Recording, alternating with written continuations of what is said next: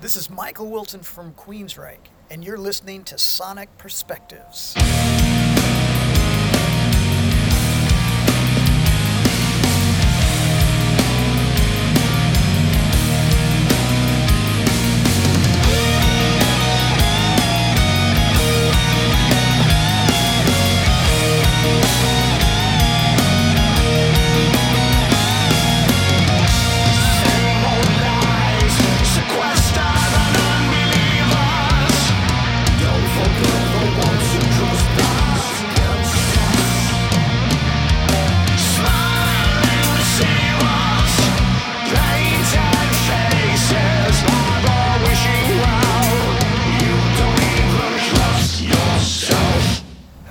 Everyone, and welcome to another interview for your favorite online magazine, Sonic Perspectives.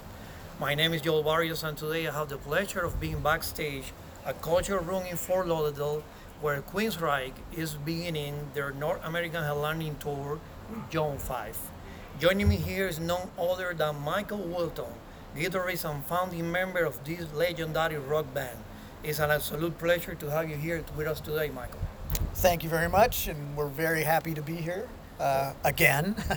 Yes, let's start off by congratulating you for your two just announced events for Queensryche. The opening slot for Scorpion in their upcoming July Las Vegas residency and the band's inclusion in the Rockfest 2020 lineup also happening in July in Wisconsin. yes, um, you know, Queensryche is, is very busy on this tour. The Verdict Tour is uh, taking us all over the globe, and uh, we're getting lots of offers for uh, other countries. We uh, really wanted to, you know, spend maybe a couple of years and then try and get some uh, writing going, you know, for, for writing new material for the next album. We'll be able to tour off this probably for two, two and a half, maybe three years. Yeah, you've been touring relentlessly, and you've also been pretty much holding the opening band slot for Scorpions for quite a number of years. I remember traveling from my hometown here in Miami to Ohio back in 2015 uh, to catch you guys there opening for them. And whenever I haven't seen you headlining, I've seen you opening for Scorpions. So, can you remember how did you guys get invited the first time? And what would you say is the reason that they keep bringing you along for the ride? Well, I think it's actually a, a, a good mix of music. You know, I think our music complements the Scorpions' music, and it's it's just a uh, you know a smooth transition. Um, we get along. They like us, obviously, um, and uh, you know, and we're, we're respect we respect their uh, you know their tour, and we know it's their tour, so um, you know we're fast. We get off the stage fast, and we get out of their way. Um, but yeah, it's uh, you know we've developed this relationship, and um, it's it's great. Uh, you know to consider them friends, and and uh, uh, for them to consider us for uh, tours and and special events like this, this residency. Yeah, I mean, I would say probably the Scorpions audience is not 100% familiar with your music, and the fact that you're opening for them also opens your music to new audiences and new people that maybe were not familiar at the time. Exactly, and that's that's you know. They give us a, a 50 minute set, maybe uh, sometimes a 60 minute set, and we, we try and do a, a, a balance of uh, you know the, the classics The old and the and and for the most part, their fans know know our classics, which is which is great. So, uh, um, and then you know we hit them with some new stuff, and hopefully uh, we can uh, get some of their audience to start listening to Sure us. thing. Uh, you were touching on the subject of like touring endlessly, and also in that regard, you were invited to the Cruise Cruise 10 in October, and last year you also participated in the first edition of the Mega Cruise and in the Monster of Rock Cruise, which you've been playing numerous times. These three events relate to three different genres of rock and roll, yet Queensryche seems to be appreciated as a band that fits in them all. Uh, what would you say is the reason for your music to be accepted for those dissimilar audiences? Well, I think you know for the most part, I mean, we're we're more of a heavy power rock, power metal band, but you know we're melodic, and I think um, our our music is somewhat unique to itself that it can fit in on a Scorpions tour and it can fit on a mega cruise, you know, with, with heavier bands. Um, you know, there's there's elements of Queensryche that, that fit with uh, all audiences. And I, I think that's why we uh, do these tours. You know, it's just that the fact that um, we've, we've done progressive cruises, mm-hmm. you know, and, and we've, we've, uh, we're very noticed in, in the uh, progressive uh, side of music, mm-hmm. but we're also, you know, very melodic. And, you know, we, we write songs, and, and that's what people want to hear. And when you need to rock out, you rock out as well. Sure. it's all part of the deal. exactly. It's the name of the game. Uh-huh. Going back to the verdict, uh, the album has been made with unanimous praise from critics and fans alike. To support it, you've been touring, as you said, relentlessly, and you still are, and you will be.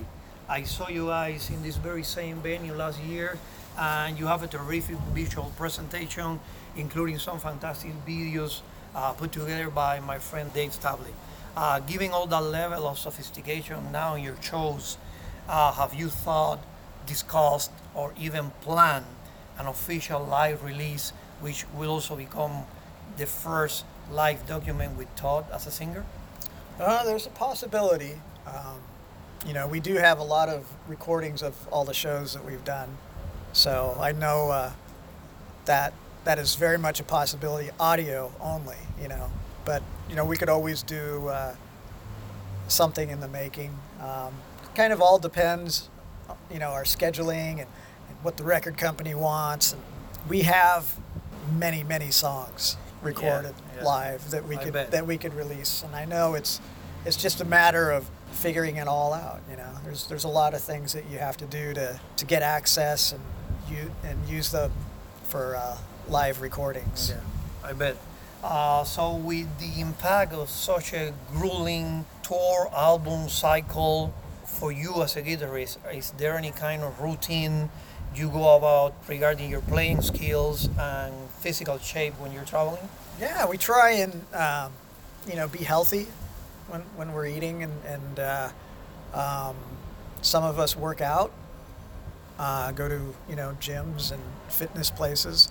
We're fans of music, so we want to keep our That propels you. our our A game, an A game basically, um, and we want to uh, you know always be musically proficient, you know, and, and so I think that's what drives us, you know, because we just have a desire for that. Right on. Uh, what would you say, Michael, that resonates with you the most from the last album, either in style or in lyrical content? Well, I, for me, it's it's all about having a group of guys that get along, that are willing to take musical chances, and to not be intimidated, but to input their creativity, and to build that and meld that into a, a Queensryche song. you know, and that's to me that's what's fun about being in a band when everybody's contributing and you don't know the outcome. You know, songs can go one way or the other, and it's always uh, really interesting to see the end result. Well, that's quite an statement there. Do you feel that somehow you're still defined by what many would call your classic era? Or you seeing that you've successfully transformed the Queen's Right image for the 21st century? Well, obviously, there's no denying our past, and you know we're we're going to be played on classic radio just because of those hits, right? So it's, but you know, we take it all in. It's all it's all good for us, you know. But it's it's great that when uh, um, rock radio stations are playing the new music as well. So, and the you know the the fact that we are putting out new music and touring on it enables us to to tour different parts of the world and to get on uh, tours and, and to do festivals and to be uh, keeping the fans interested in us. And I know there's a lot of bands that just tour on their past and never put out new music, but we're the opposite. We want to keep evolving Queensryche. That's and, excellent. And That- that's exactly what the fans want to hear. and you know, and we're having a fun time doing it. That's what matters the most. Um, there's been a lot of controversy around the Rock and Roll Hall of Fame uh, choices for this year, the omission of Judas Priest and Motorhead, just to name a couple of bands. And many have expressed that there is a need for them to refocus. What's your point of view about that? And do you expect Queensryche to be nominated or inducted anytime soon in the future? Or you don't care? I don't have a point of view on that. I think it's you know, it's in the hands of somebody else. You know, so I, I don't think it's it's a you know a broad spectrum of input of fans, and I think it's it's it's all a close knit group of people that kind of figure it out. So I, I'm not really interested in that. So you pretty much are okay with whatever happens. Yep. they can have themselves. Yeah. Where would you say that you are at the moment in terms of composing or maybe shaping in any form or any way the possible follow up for the verdict? Have you put any ideas together? Um, right now, it's all just ideas. It's all just uh, guitar riffs. So it, we have a lot of uh, work ahead of us, a lot of uh, creativity that has to be uh, built, and uh, this tour is, I think, is going to allow us to come up with lots of ideas, and, and uh, we'll we'll keep working at it, and hopefully we'll have something by the end of the year uh, that we can present. Uh, to the record company. But I'm not I'm not promising anything though. No, no, of course. I mean, I mean, if I get the idea correctly, you're trying to ride on the momentum of this new album and just really tour and tour and tour, and along the way, something will come up. That's that's kind of the cycle that we're in. And it's write a record, put it out, tour on it for three years, and then write another record and, and keep doing that. Um, and then you know along the way, there's there's possibilities, but maybe we can uh, um, release something of you know a live album. But uh, right now it's the second half of the tour, Exactly, exactly. starting here in, Starting tonight, exactly. in Florida. Uh-huh. How do you say that you determine what songs to be included in your set list, and what can the fans expect from the tour that starts here tonight? Uh, you know, it's it's more about a flow. Um, you know, with our set list, obviously there's going to be songs that you're always going to have to play, and uh, it's about bringing back some of the obscure songs and then representing a couple new songs from the, the verdict. So I think everybody's going to like this uh, set list, and the whole uh, show is going to be very visual and it's going to be very powerful. Well, keeping the A game is what you said, right? That's right. Uh, you guys do a lot of interviews, I'm sure you hear a lot of the same questions time and time again. So, what is the answer to a question that you've never been asked before? Or to put it in a different way, what's a question you've never been asked but you would like to elaborate on? Kind of tricky one, right? I'm pretty sure you've been asked Yeah, I'm- almost everything. I think uh, uh, one thing you know the fans don't realize is that we're we're doing so many shows per week, you know, week on end, and you know we get sick, we get tired, You're humans. and we still put on a show. They don't see what what we're going through, and it's not like we want to advertise it either. But that's that's something we'll put on a great show no matter what. And you know they don't realize sometimes that, that some of us are sick or hurting or burned out, and I think that goes unnoticed. Yeah, it definitely goes unnoticed. I mean, it's grueling, as I said before. If I were to ask you how you define risk and ambition for you personally as an artist and for the band, what would you say that is in this well developed career of yours? Um, I think it's all about taking chances. It's all about pushing the envelope and just enjoying the whole creative process. But yeah, we're always pushing ourselves. And to do that, you know, sometimes it is taking risks because you have no idea how the fan is going to perceive your music. And you're You know, totally right. and uh, that that's always been Queensryche's motto. We just evolve, and you know, in doing so, you take chances. While keeping your core nature, the one that you've been bringing with you throughout decades right now. Uh, what kind of music Michael Wilton listens to on daily basis, and what kind of albums impress you recently? Uh, I really don't listen to. I listen to like in the morning. I'll turn on classical music. Classical music. Wow, yeah, surprising. I'll listen. Uh, I'll tell uh, Google to shuffle Andre Segovia, uh, Christopher Parkening, or more of a jazzy guitar player, Ralph Towner.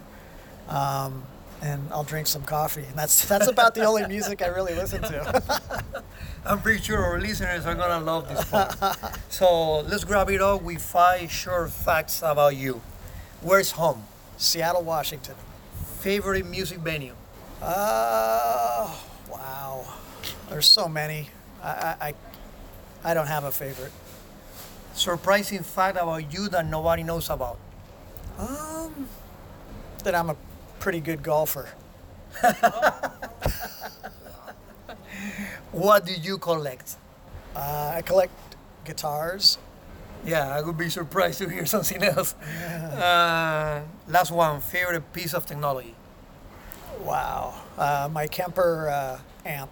Okay, do you want to elaborate a little bit about that? Yeah, it's it's a uh, rack mount uh, music processor that I've been using for three years, and because we travel a lot, uh, you know, I can put it in a, a Pelican case and have the same sound every night. Um, it's it sounds amazing. It it profiles your old amps and saves it in it, and it replicates it, you know, exactly. And it's the best piece of technology that's, in my opinion, that's come out in a long time. I know, sounds like a lifesaver for you. It is. It is. So, Michael, we close each interview by playing a song of the band's most recent effort. Uh, what song would you like us to play at the end of this chat? How about uh, from the verdict, uh, Inner Unrest? Excellent choice. Michael, it's been an absolute pleasure to have you here with us at Sonic Perspective. We selected The Verdict as one of the most important progressive metal albums of 2019, and we consider it a beyond stellar manifesto of a band that is at the peak of its powers. Wow. Thank you very much. Uh, and I said that not only as a compliment, but as a reality. Thank you for your time. And we wish you and the whole Queensryche camp the absolute best in the tour and in any future endeavors. Thank you. Thanks for having me. Thanks to you. Enjoy the show tonight. We will.